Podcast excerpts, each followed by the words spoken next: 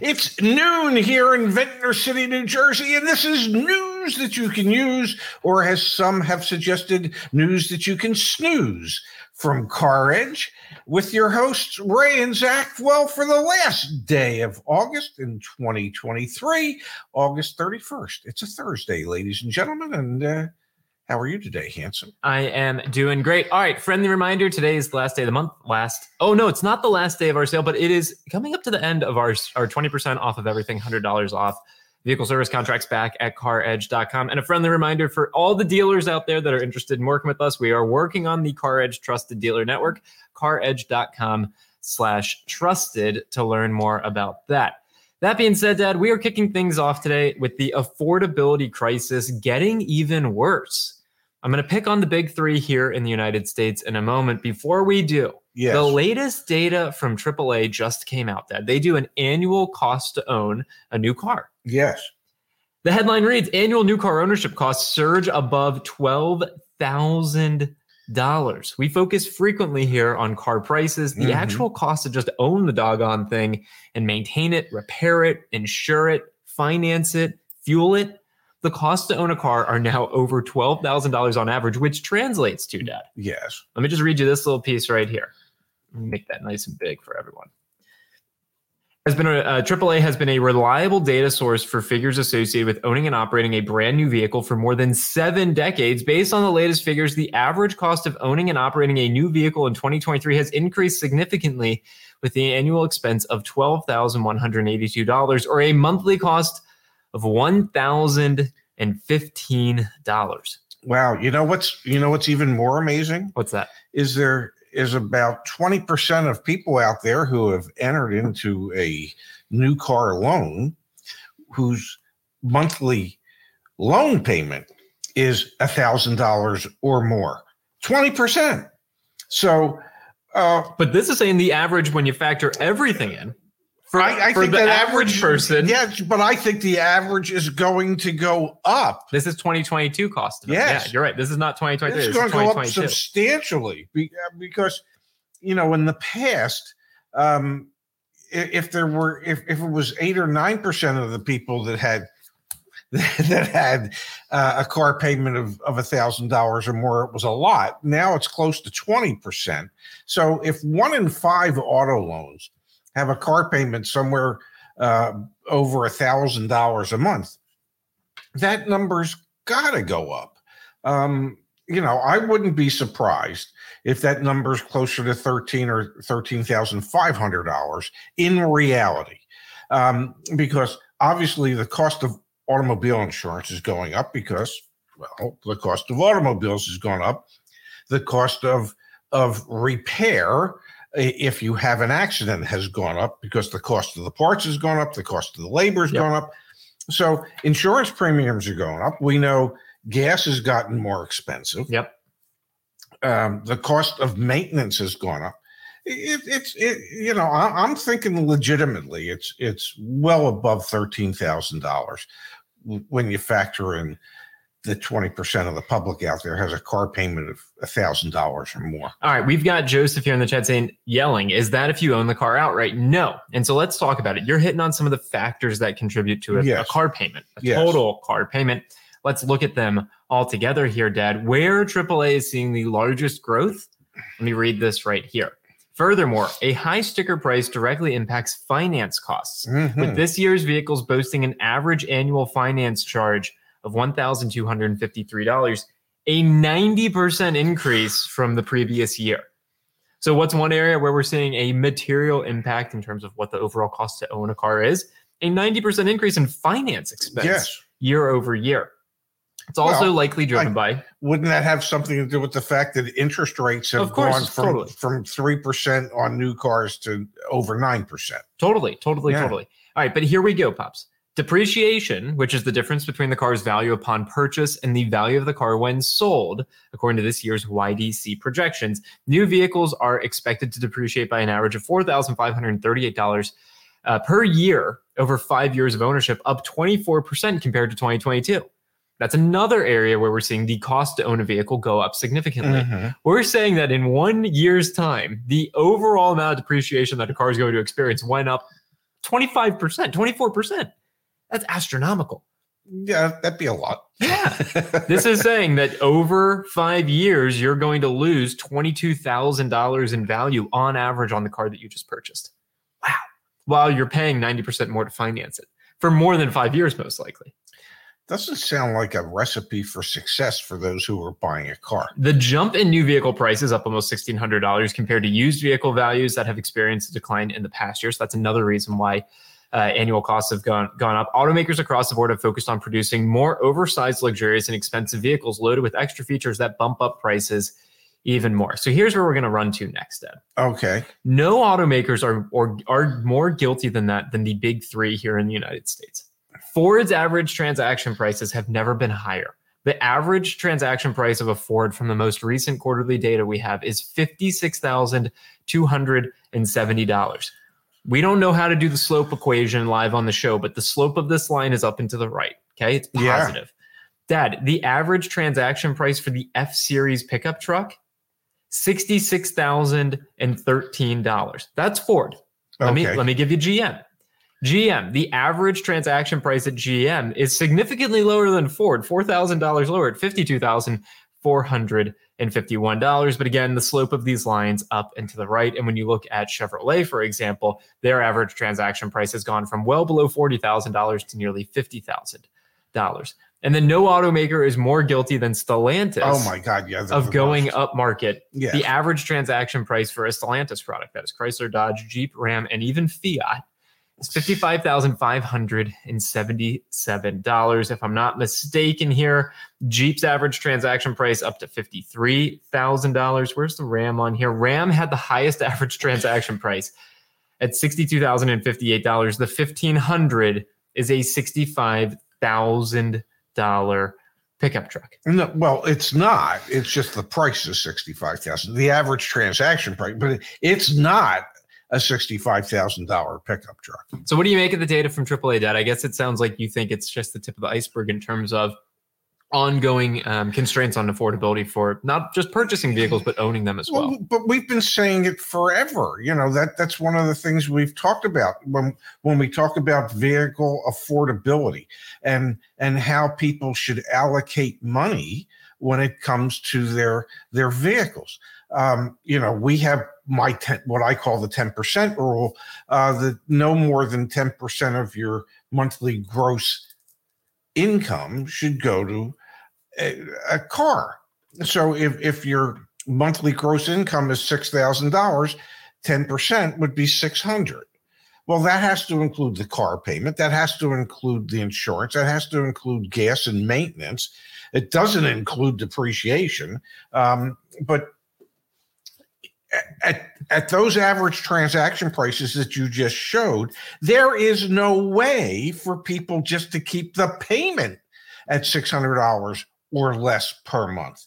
So you know, the American consumer is absolutely screwed. Um, you know, because they're they're having to make decisions between I don't know, putting food on the table and a roof over their head Yeah. And making a car payment and an insurance payment and pa- buying fuel for their vehicle. Um, which is why we see the percentage of people that can actually afford a car is lower than it's ever been. But it's still a big enough percentage that the manufacturers can, well, make a very healthy living. I didn't have it queued up for today's show, but you saying what you just said sparked this thought in my mind. We saw the largest uptick in cash purchases last month that we've seen in a long time. I think it was Yes. something like 30% of transactions were cash purchases, Yes. which is remarkable. And that's because people are looking at the finance finance charge and saying, nope, I'd rather do a cash purchase. Yes. And we've also seen um, approvals, uh, bank approvals for finance uh, financing for for autos uh, go to their highest levels. The, the um, uh, denial rate, excuse me, go to to its highest levels that we've seen in years. So it's harder than ever to get approved. It kind of makes sense that I'll, I'll, I'll use this as a parlay into the other story that I found Yes. super interesting. Who saw this coming? So we're talking Uh, about how there's an affordability crisis. Yes. Look at this data that we're about to dig into. Subprime auto ABS servicers build support as losses rise. Here, we're actually going to read this article because it's really good information from an industry publication, Auto Finance News. Certain servicers of subprime auto asset backed securitization transactions are foregoing their fees and helping build credit enhancements as cumulative net losses outpace initial expectations. Let's explain like I'm five. What Okay. we are saying here is that when when paper is written, when loans are actually written, they get bundled together and they get sold as asset backed securities. Well, now these servicers, so the banks that actually put out those offerings of ABS deals, the asset backed securities, which again are just securities backed by auto loans, are foregoing their fees and helping build credit enhancements. They are charging the people less money. They're trying to keep more liquidity in the market because losses on those auto loans are outpacing their expectations. Really, the, the TLDR here is that there's more delinquencies happening and less people paying on their auto loans than was expected. And when you start to look at the numbers here, Dad, But here's the really funny part to me. what's the funny part? What what what world were they living in when they set the expectations as low as they did for the number of of loans that were going to go bad? Look at these deals. Look at these deals, gang. So these are all the different deals. These are the bundlings of loans over here on the left. All right. The expected base case percentage at closing for losses on this bundle of loans was 3.41%. It's currently 6.4%. This one was 7.34%. It's currently 16.85%. This one was 14%. It's currently at 16.77. This one was 13.88%. It's currently at 17.06. This one is expected to get to 16.56 and it's currently at 14.13. There's four losers in this race and one winner. Essentially, this article is just like an alarm bell being rung saying that people have stopped paying their auto loans at, in some cases, double the rate that was anticipated. Oh yes, and and the uh, the, the percentages on the right Yep. are what this organization predicts will ultimately be the case. So even though the current losses now are much higher than what had been been anticipated, they're not nearly as high as they're expected to go. And and every one of them was expected to cross 25% of all the loans that were bundled into Yeesh. these asset backed securities are expected to be bad, to be delinquent. Um, you know, and and and for them to say, well, the losses are greater than what we expected. What world were you living in when you looked at the credit histories of the people you were approving loans for? and you were approving loans up to 150 160% of book value of of the loan value of the vehicle Yeah. i mean what what world does that does that make sense I like Drew's comment here, Pops. And the underlying asset, the car, probably isn't close to being worth what the loan was written for. Oh, when, we talk about loan to value ratios, if a bank is financing, if if if the vehicle has a value of ten thousand dollars and the bank is financing one hundred and fifty percent, that means they're financing fifty fifteen thousand. There's five thousand dollars that is uncollateralized. Fifty percent of the value of the vehicle is uncollateralized. Seems like a bad decision on everyone's and, part. And they were doing that for people with below prime credit. Where in the past, I don't know, I I I worked in an industry where if you had bad credit, these lenders would say, well, we won't finance more than 90% of the value of the vehicle. So your customer has to come up with crash, uh, cash or trade equity to make up the difference so that you can have a profit. And now they were just saying, well, no, we'll pay you the profit up front.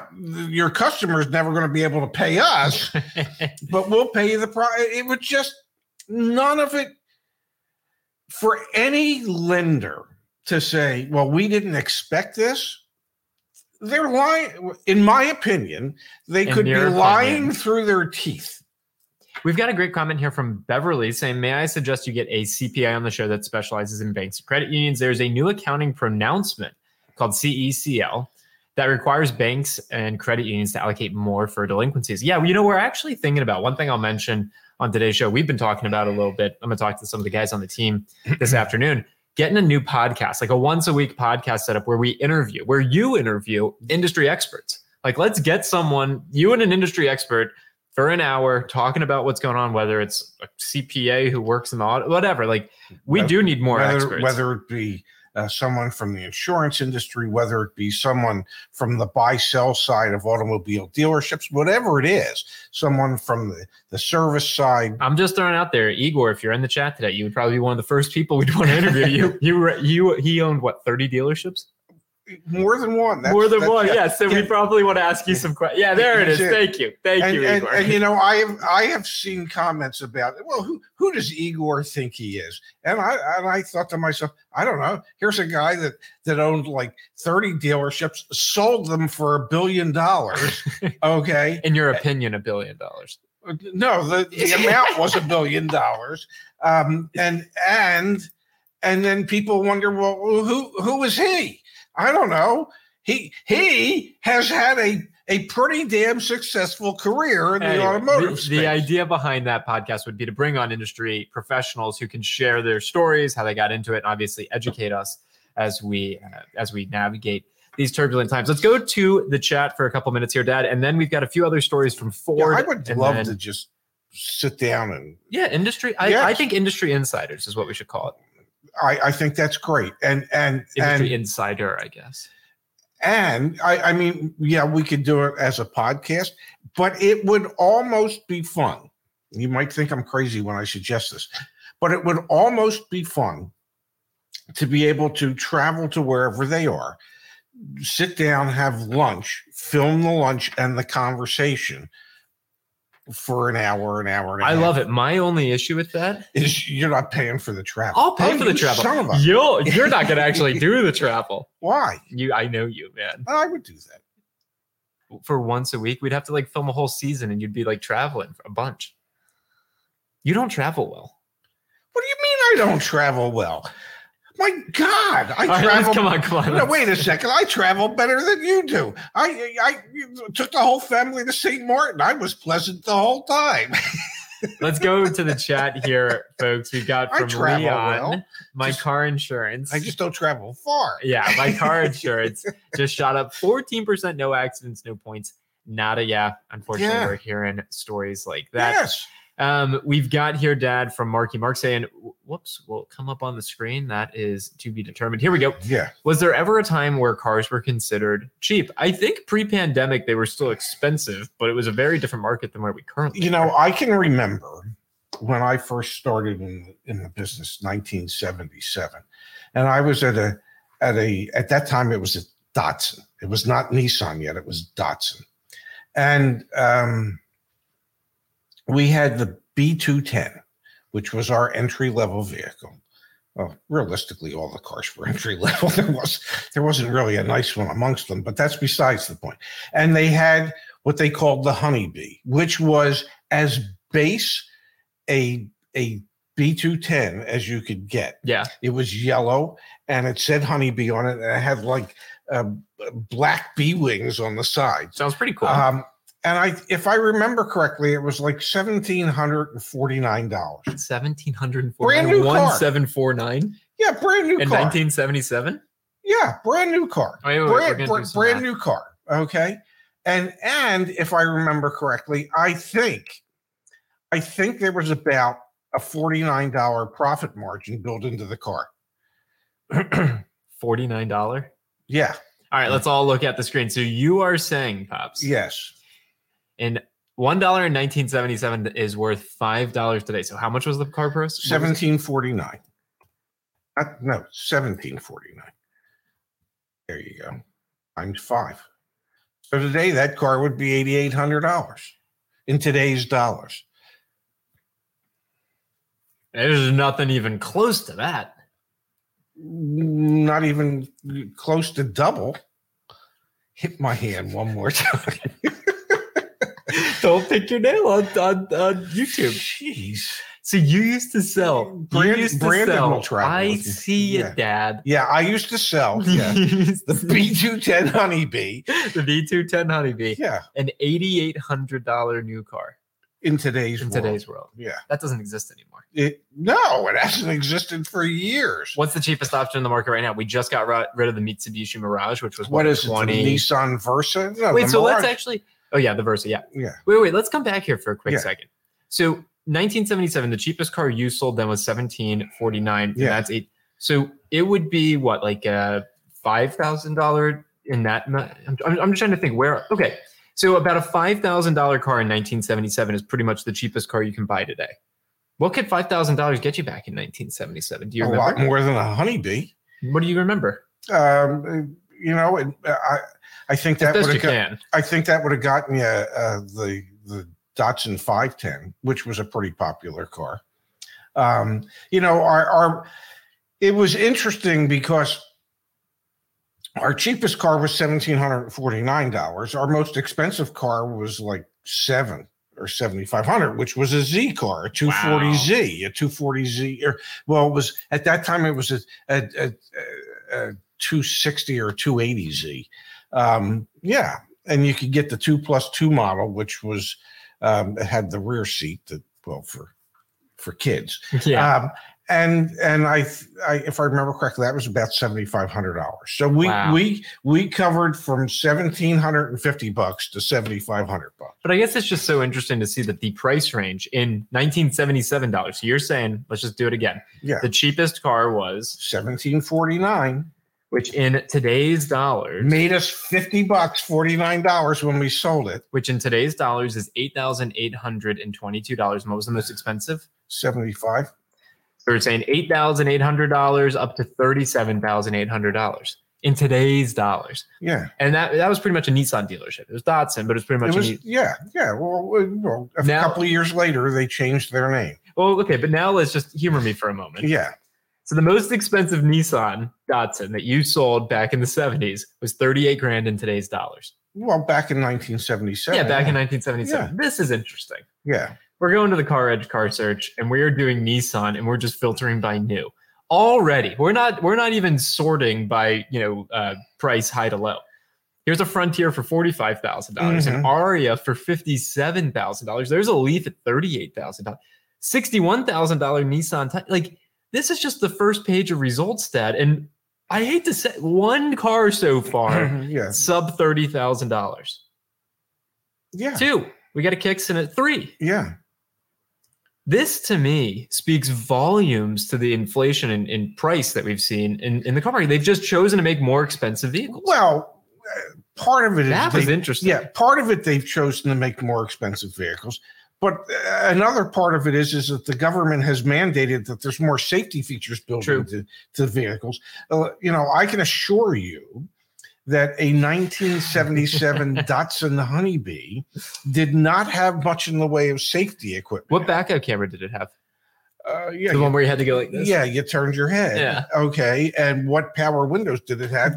was when you did this. Okay.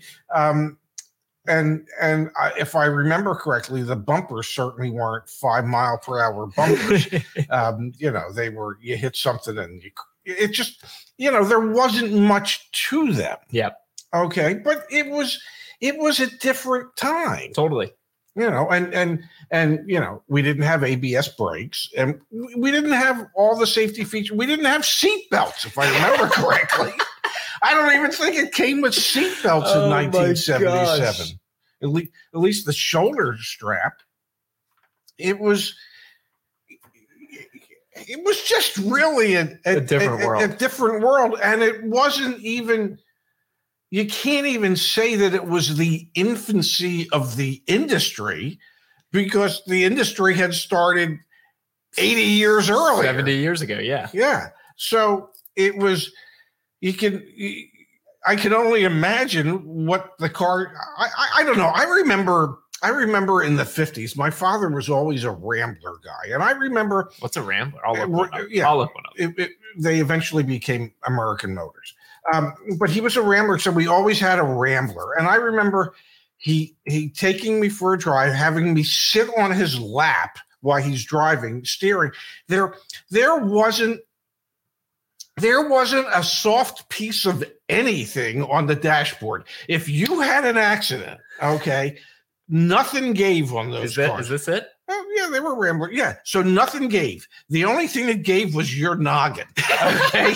because there weren't seat belts. If you hit something, you just went flying forward into the windshield or the steering wheel, which didn't collapse at that time. So what collapsed was your You. chest. Oh my Okay. And and and my father, God bless him, I, I'm I'm ever so thankful we never had an accident. I'd be dead. Wow. Okay, but that so just in government mandates for safety alone are one of the reasons why cars have gotten as expensive as they have.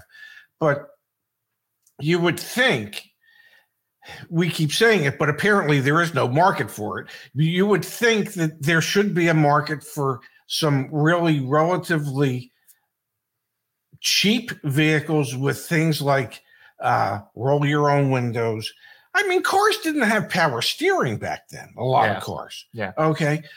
Everybody that drove them had big damn muscles.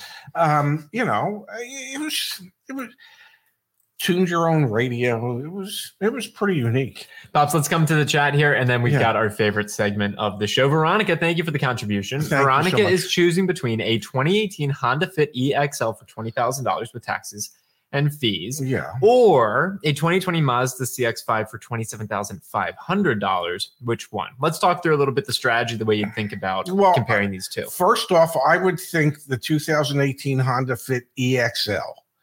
Um, that car in an EXL model in 2018 might have been 15 grand new, maybe, maybe 16 new. Yeah. Um, so that to me seems high. Now, I'm not going to say to you that a CX5, it depends on what model CX5, because they only make about What half trim. a dozen different models. Yeah, what trim? Um, I, Let's talk. I I think obviously the CX5 is a lot bigger vehicle than the Fit totally. and a different style vehicle than the Fit.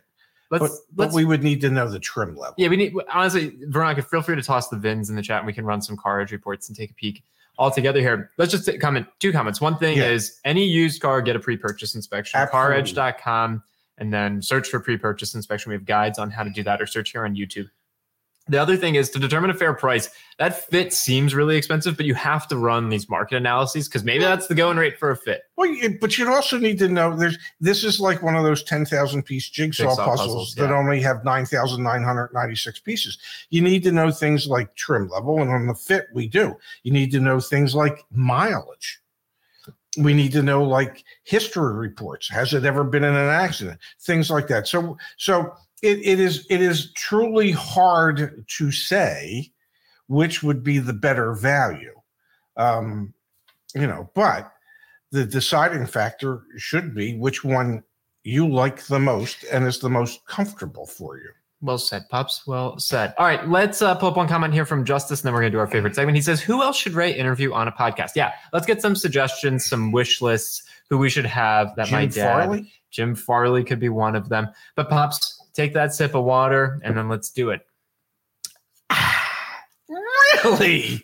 You gotta be kidding me. All right, so we've been talking today about affordability of vehicles, and from time to time, we've said some things tongue in cheek when automakers release their new EV plans, like the Cadillac Celestiq, and they've got that at like two hundred and fifty thousand dollars. the Cadillac Celestiq, Teak. um, whatever the heck it's called. Yeah. But Dad, look at this. yes.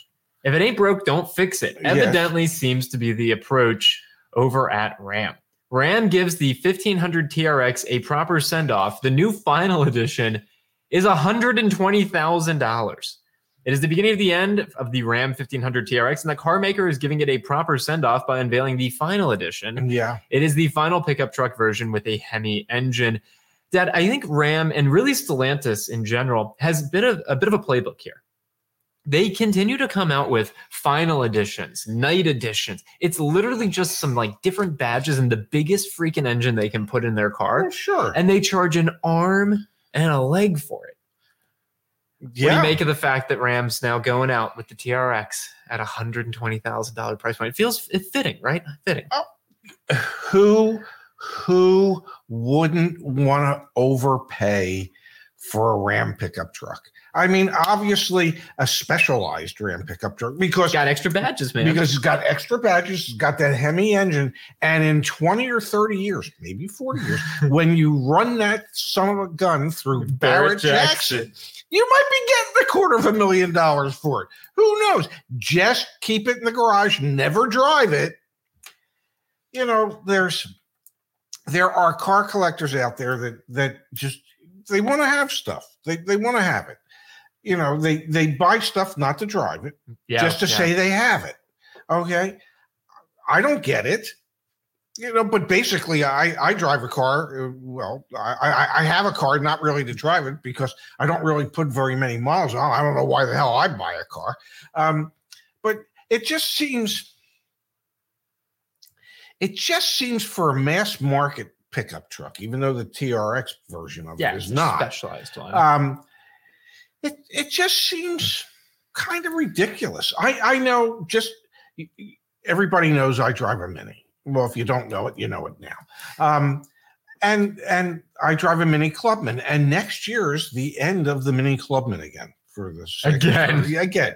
Um, and and they are literally coming out with what they call the final edition. Now I can assure you that Mini's final edition Clubman ain't going to be anywhere near 120,000 or 100,000 or or or you know even 50,000. It, it's just these manufacturers they see things and they It's go we can get away with this. Because because I'm telling you, it's a playbook. Stellantis had that Jeep, the 392, I think is what it's called, that has the huge engine and like 800 horsepower. It's a Jeep Yeah. Wrangler with a bunch of Yeah. bunch of engine, a bunch of engine, a bunch of horsepower. Yeah. They did it with the Dodge muscle cars, saying it's going to be the final, you know, combustion engine muscle Yes. cars. Get the special edition. They're doing it here. They've done it with the TRX already. Now they're doing the final edition of the TRX. And I really think it's a playbook. They look at it and they're like, wait, we just put some special badges on stuff Yeah. and people will pay an arm and a leg. And we say there's only going to be a certain number of them.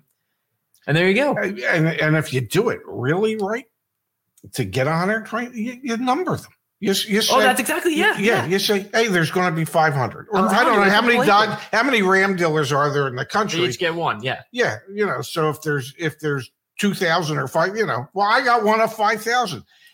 You know, I remember when at Acura we had an NSX, and Alex Zanardi was a race car driver, Yeah. and they they made the Zanardi edition NSX. There were fifty of them in the world. Okay, fifty, and they were all numbered. Oh, and by the way, Alex had number one. Okay, so there were 49 that were for for consumption.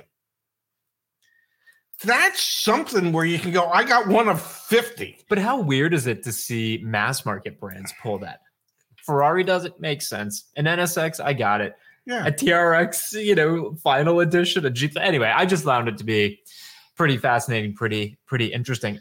Friendly reminder again, Yes. back at caredge.com. We're going to call out a, uh particular resource, free resource today on the show. But I just want to remind everyone save 20% on everything, ends soon, $100 off on vehicle service contracts. Ends soon as well. That being said, we talked about the community forum as being one of our great resources. I'm going to choose another one today. We are working on, I'll pull on, I'll click on dealer reviews. Yes. We are working on dealer reviews 3.0, 4.0. That's currently in flight by our team. There are over 3,437 dealer reviews that have been submitted. So you're trying to find a good dealership to work with. Mhm. Go under resources, click on dealer reviews, and we are working on a whole new interface for this just as well. And in the same breath, if you are interested, whether you're a car dealer or just one of our community members, caredge.com slash trusted. Go read about how we're working on the Car Edge Trusted Dealer Network. I'm going to show you something, Pops, get your feedback live on the show. Hmm. We've already got a couple dealers that I we're hope working it's with. good, my feedback. All right, here's the Car Edge promise. Yes. The dealer must abide and commit to the following pre negotiated pricing, no hidden fees or add ons, delivery to a customer's home, and allow a Car Edge concierge to facilitate the deal. How do you feel about that? Um, as long as I'm not the concierge, I think that's because you know because I'm planning on traveling to to interview some industry insiders.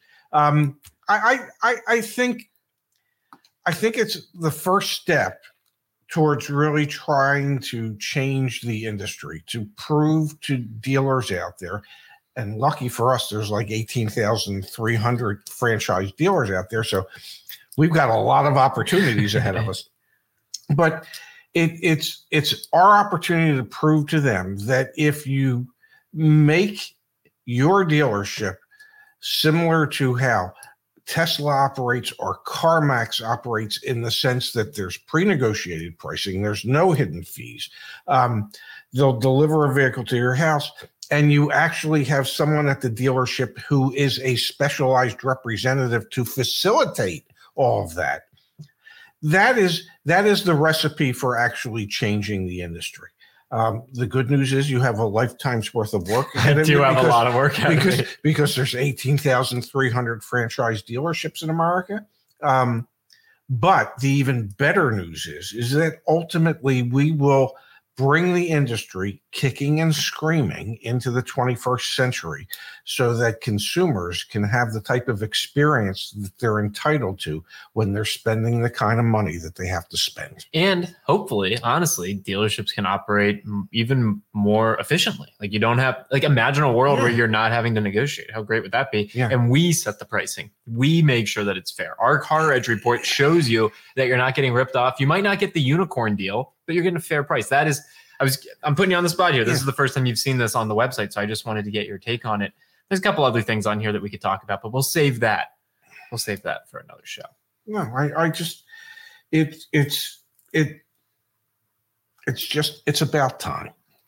That's all. It's about time, damn it. Oh, yay. We get to help Veronica out. We'll end the show with this. Veronica, thank you for the contribution. You do not have to contribute to get yes. our car buying help. Go to the community forum. That being said, yes. We got some VINs here, so let's do it. It is tricky. I just want to comment to everyone. So as you see me struggling here for a moment, yes, it's impossible to copy and paste out of the YouTube comments. So oh. give me a second to write down these VINs. And I'll show everyone here. I'll show everyone what I'm doing as we're doing it. So I'm going to log in to my Car Edge account. We're going to help Veronica figure out what's a fair price here. I'm going to go to the Car Edge report, and I am going to now start to copy this VIN. 3HGG. K5 H09 JM710 332. Okay, so this is the Honda Fit, Dad. hopefully, I, yeah, hopefully I didn't get a typo. Okay, it seems like it's working. Well, until it's not. Oh, hey, come on. It seems like it's working. The good news is you still have seven reports left. Okay, so this is being sold by an independent dealer, Auto Savvy, in Gilbert, Arizona. Oh, yeah. 20 I, oh my I, gosh. I, I, don't know. I don't know auto savvy. It's only 23,000 miles. Yeah, that seems rather low for an 18. It does. Okay, so yeah. they're asking 18,000. Our algorithm thinks there's about $1,000 in negotiability there. Wow, look at this. Yeah. Eight similar vehicles are listed for sale, but this makes sense. Within a thousand miles, the average seller price is $20,000. The average mileage is 47,000. Well, it's a 2018. That makes sense. Yeah. So they're actually advertising a lower price than the competitors. Let's look at what those other options are. Let me come down here really quickly. So here are your other options. We've got Austin, Texas cars and trucks. Oh yeah, it's got 116,000 miles. This one.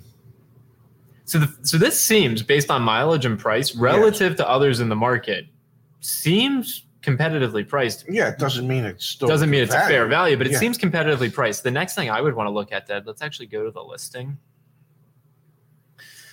So they've had it for 78 days. I'm going to go to the dealer website. So let's come down here. I'm just curious if they have the Carfax. I'm not seeing a Carfax. Yeah, I'm not seeing a Carfax. So that's that. My Spidey sense is saying, go look at the Carfax. Yeah. What's on the vehicle history for this Honda Fit? That's where my mind goes. What about you?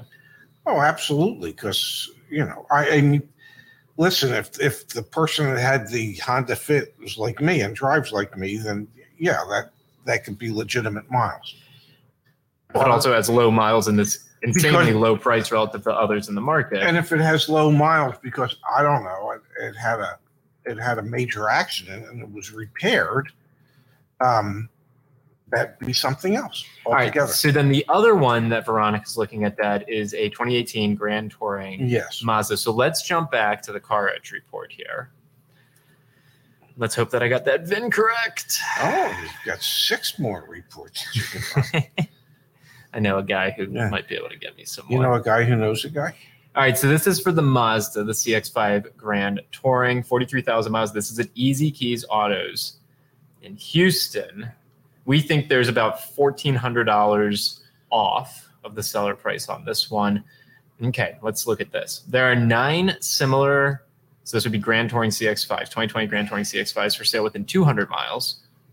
Their average asking price is 23,811 and an average mile. So they're over, they're high on yeah. price. And for what this was the vehicle. miles on the vehicle? 43. Okay. And then ro- those that have sold recently have sold at $24,350 with an average mileage of 41. So these two data points tell me Yeah. that their asking price is a little high. That's what that's telling me. And then if we come down below, yeah, they're nine out of 10 on price. Yeah. And they've been holding on to it the longest in the market. I'm saying that this one's the better value because it's a, re- it's a, oh, this is 2018. I thought she said it was a 2020. 2020. Yeah. I thought she said it was a 2020. Yeah, she did in the. Uh, oh, but now it's Oh, it's a 2018. 2018. Yeah, before it was a 2020. In the first question. Oh man, I think I'm going. I think I'm going fit Well, you with need, a vehicle history report. you need to know. You need to know about that fit. You need to know everything that's there. Well, absolutely. But I think Yeah. this, what I'm seeing with this one, Dad, is they're ninth out of tenth on price, Yeah, yeah, yeah. but they're ten out of ten in ter- So they've they've been holding on to it for a while, but they haven't really come down on price. That says to me they're not really interested in selling it. yeah, and they're two different markets. One is in Gilbert, Arizona, and one is in Texas. So which one? Are You're telling Veronica which one you point her towards, or what? What is the next step you're telling Veronica to do? Vehicle history reports on both. Yes, exactly. And if the vehicle history report for the fit comes back clean, I'm probably looking at that one personally. I would.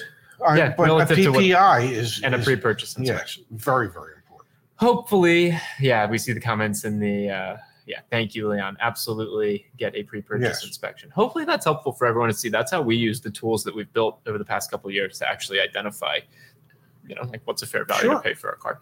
Okay, let's call it a show. Okay, We'll be back tomorrow. Um, that's my plan. I don't know about you, but that's my plan. All right. Yeah, I'll be here. I'll be here noon Eastern, nine Pacific. Ooh. Good comments from the chat. Auto Savvy says Auto Savvy says salvage title cars. Well, that's why you need a a. Right Uh. Not you don't even need a pre PPI for that one. You're just avoiding Auto Savvy. So the Auto Savvy was the fit.